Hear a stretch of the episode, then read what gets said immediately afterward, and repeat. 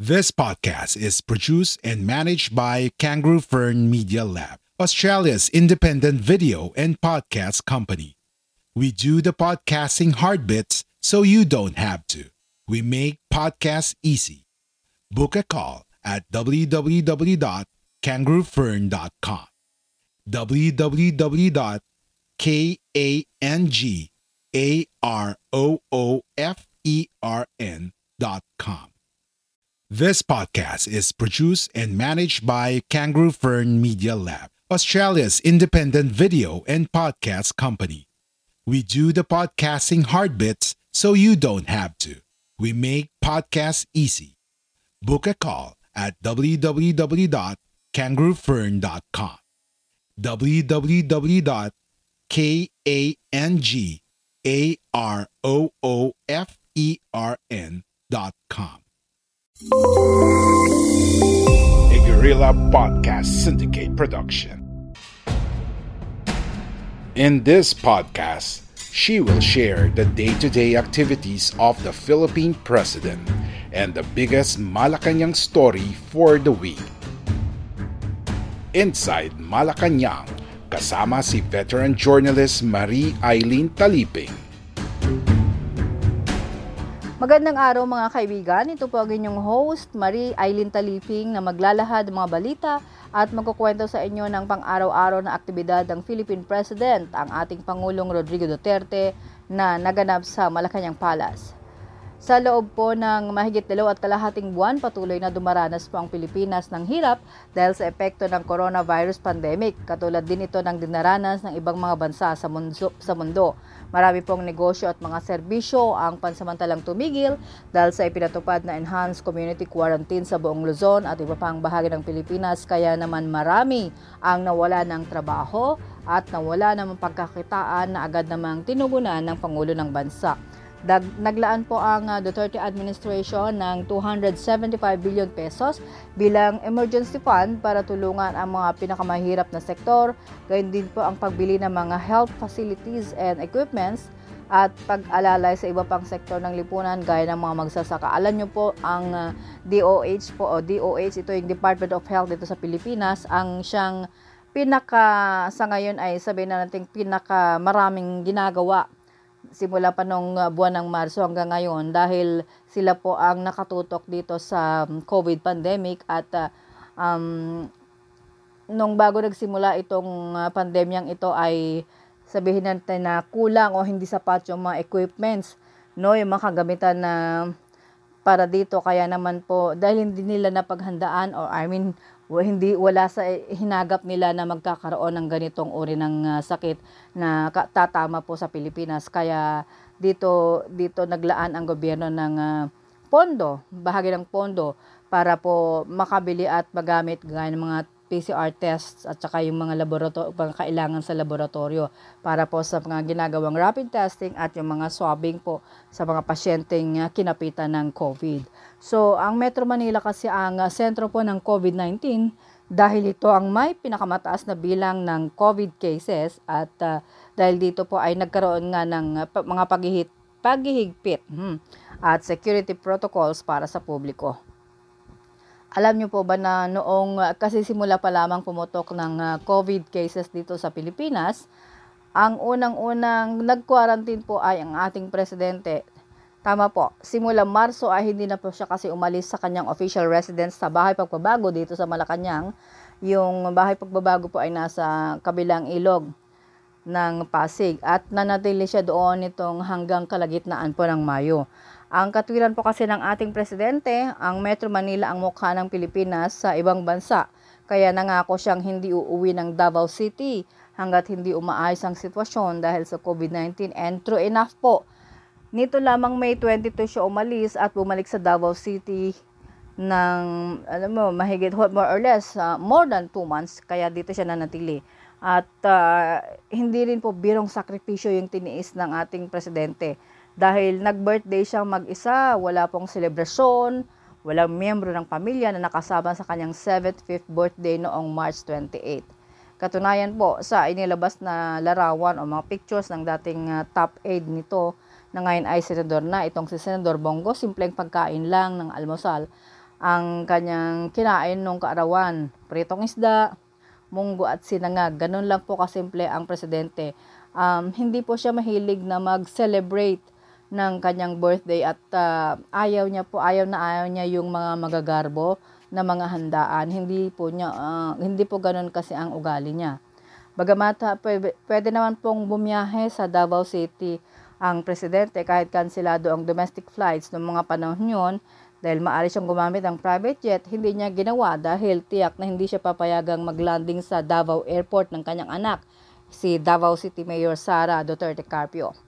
Alam niyo po, mahigpit po yung kanyang anak at matapos magdeklara ng enhanced community quarantine ang uh, Pangulong Duterte, agad po na nag-order din si Mayor Sara na huwag payagang umuwi sa Davao City ang kanyang ama dahil baka daw makapagdala ito ng virus. Ganyan siya kahigpit. Halos araw-araw po yung pulong sa Malacanang o kaya ay sa Malago Clubhouse. At uh, ito ay pinag itong mga pulong na ito ay kinapalooban po ng mga miyembro ng kanyang gabinete. Ito yung um, cabinet members na bahagi po ito yung mga miyembro ito ng Interagency Task Force for the Management of Emerging Infectious Diseases. Sila po yung decision-making body at nagre-rekomenda ng mga aksyon na may kinalaman sa paglaban sa COVID-19 bago isumite sa presidente para aprubahan or i-reject ito. Mayroon din pong mga miyembro ng gabinete ang nagpositibo sa COVID-19. Kaya kalaunan ay virtual teleconferencing na ang sistema ng mga pulong sa Malacanang dahil ilan sa mga ito ay nakahalubilo po ng presidente. So ganyan po ka, kalupet ang um, coronavirus. Wala pong sinisino, excuse me, wala pong sinisino, sino man, ikaw man ay presidente ka, ikaw man ay uh, official ka, or ordinaryong tao ka. At para po matiyak yung kaligtasan ni Pangulong Duterte, mahigpit po na ipinatupad ng Presidential Security Group o PSG ang no contact policy sa Pangulo. Ibig sabihin, bawal ang makipagkamay at mahigit isang metro po ang distansya ng mga opisyal sa kanya. Ang PSG po ang uh, unit na nangangalaga po sa kaligtasan at seguridad ng uh, presidente ng bansa, pati na ang kanyang pamilya. So sa mga nakalipas na aktibidad po sa Malacanang bago ang lockdown kahit sino kasi ay pwedeng makipagkamay sa presidente lalo na kung sa loob ito ng Malacanang ha, lalo na kung picture taking at kung minsan ay si Pangulong Duterte pa ang lumalapit sa mga bisita para magkakwentuhan saglit. Pero dahil sa COVID-19 ay marami na po ang nabago sa Malacanang at wala muna mga aktibidad Umaliban sa araw-araw na pulo ng AITF. Like what you hear so far? Make sure you never miss a show by clicking the subscribe button now. This podcast is made possible by listeners like you. Thank you for your support. Now, back to the show.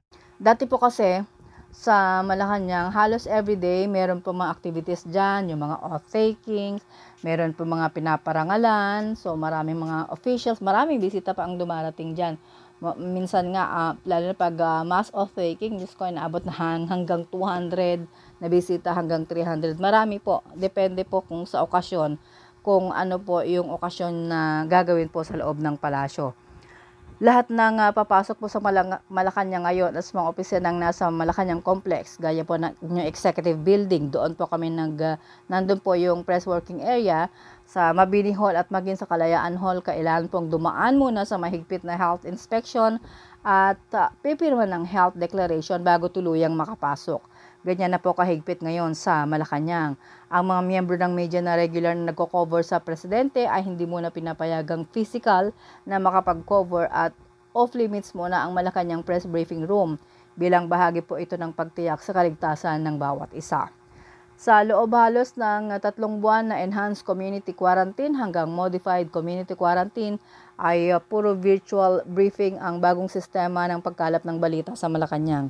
So, kasama sa mga pagbabagong yan po ang uh, late, late news coverage namin tuwing lunes dahil matapos ang uh, IATF meeting ay may mensahe sa bayan si Pangulong Duterte. Kaya naman po kami ay puyat na puyat tuwing lunes. So, almost mid na, ano na, minsan madaling araw na kami natatapos ng mga balita. Kaya um, sobrang adjustment po yung ginawa namin dahil ang Pangulo sanay, ang Pangulo sanay po sa mag, magpuyat dahil ano nga eh, parang nocturnal yan. Hindi yan natutuhal, hindi halos natutulog na maaga yan.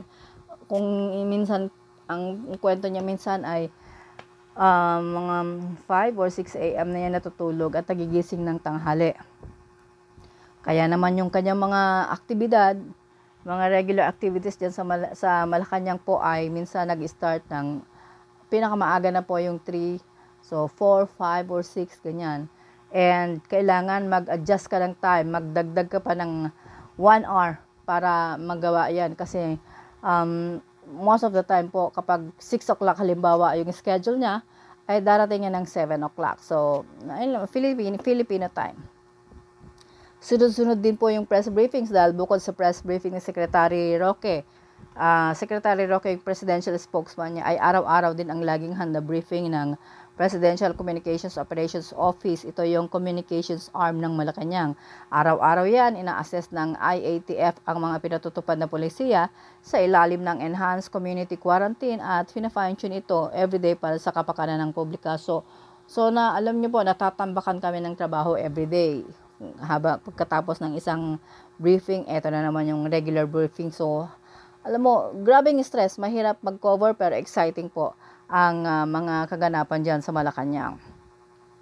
Hindi lamang po sa, alam niyo po yung uh, uh, sa pag yung ginagawa ng gobyerno na pag-aalag, paghahatid ng ayuda, lahat po ay binabalanse po ng uh, IATF yung uh, mga dapat gawin sa gobyerno pangangasiwa kaya hindi lamang sa aspeto ng pamahagi ng ayuda o tulang pinansyal yung pinag-usapan sa Malacanang kundi pati na rin po yung pagtutok sa mga ginagawa ng Department of Health sa paglaban sa COVID-19 at pagliligtas po sa mga tinamaan ng COVID-19. Kasama palagi sa pulong ang economic manager syempre ng presidente para balansihin yung aspeto ng ekonomiya dahil napakalaki po ang pinsalang idinulot ng COVID-19 sa kakayahang pinansyal ng gobyerno, pati na sa mga industriya at negosyo.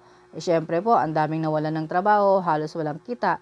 Kaya nga dito ay uh, araw-araw na pinaglagi sa meeting ng AITF ay palaging nandyan po ang mga opisyal ng Department of Budget and Management, Department of Finance, at maging yung NEDA, ito yung uh, National Economic, Economic and Development Authority.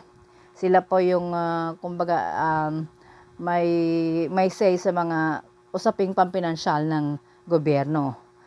At dito sa ikalawang pagkakataon po, matapos sa uh, ideklarang ilalagay na sa General Community Quarantine ang Metro Manila simula June 1 hanggang June 15. Ito i-declare niya nung uh, Huwebes ba? O tama, Huwebes.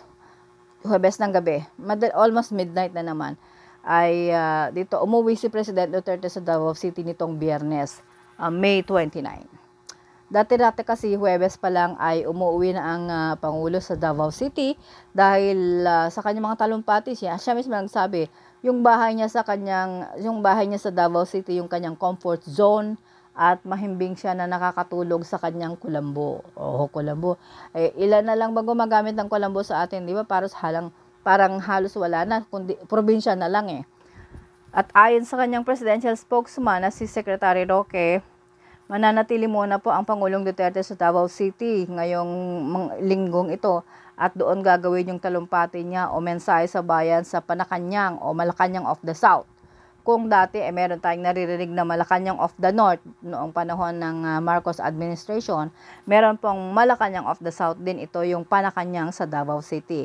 So, abangan po natin yan dahil tiyak na mayroong mga bagong direktiba o polisiya na ia-anunsyo ang uh, presidente na may kinalaman pa rin dito sa paglaban sa coronavirus pandemic. So, bago po ako magtapos, please like and share and sub- subscribe po para sa para sa ating mga episodes dito sa uh, www.guerrillapodcast.com.ph para po sa mga susunod na episodes natin.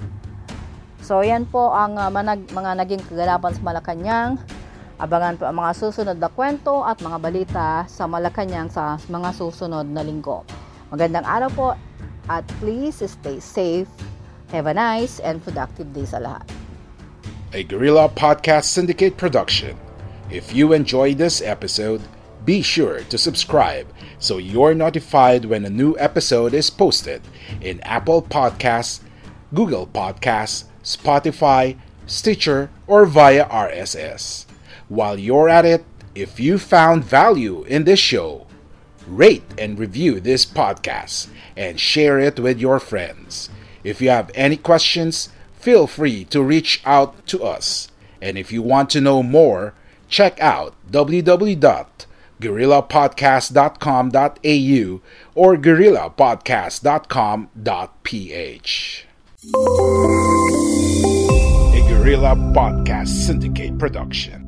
We are Independent Podcast Network. We are Guerrilla Podcast Syndicate. Would you like to hear your brand while supporting quality podcasts? Contact us now at advertise at guerrillapodcastsyndicate.com. Are you ready to finally start your own podcast? Maybe you already have one, but need a podcast manager to help you level up. We're here for either. Book a call at www.kangaroofern.com. www.kangaroofern.com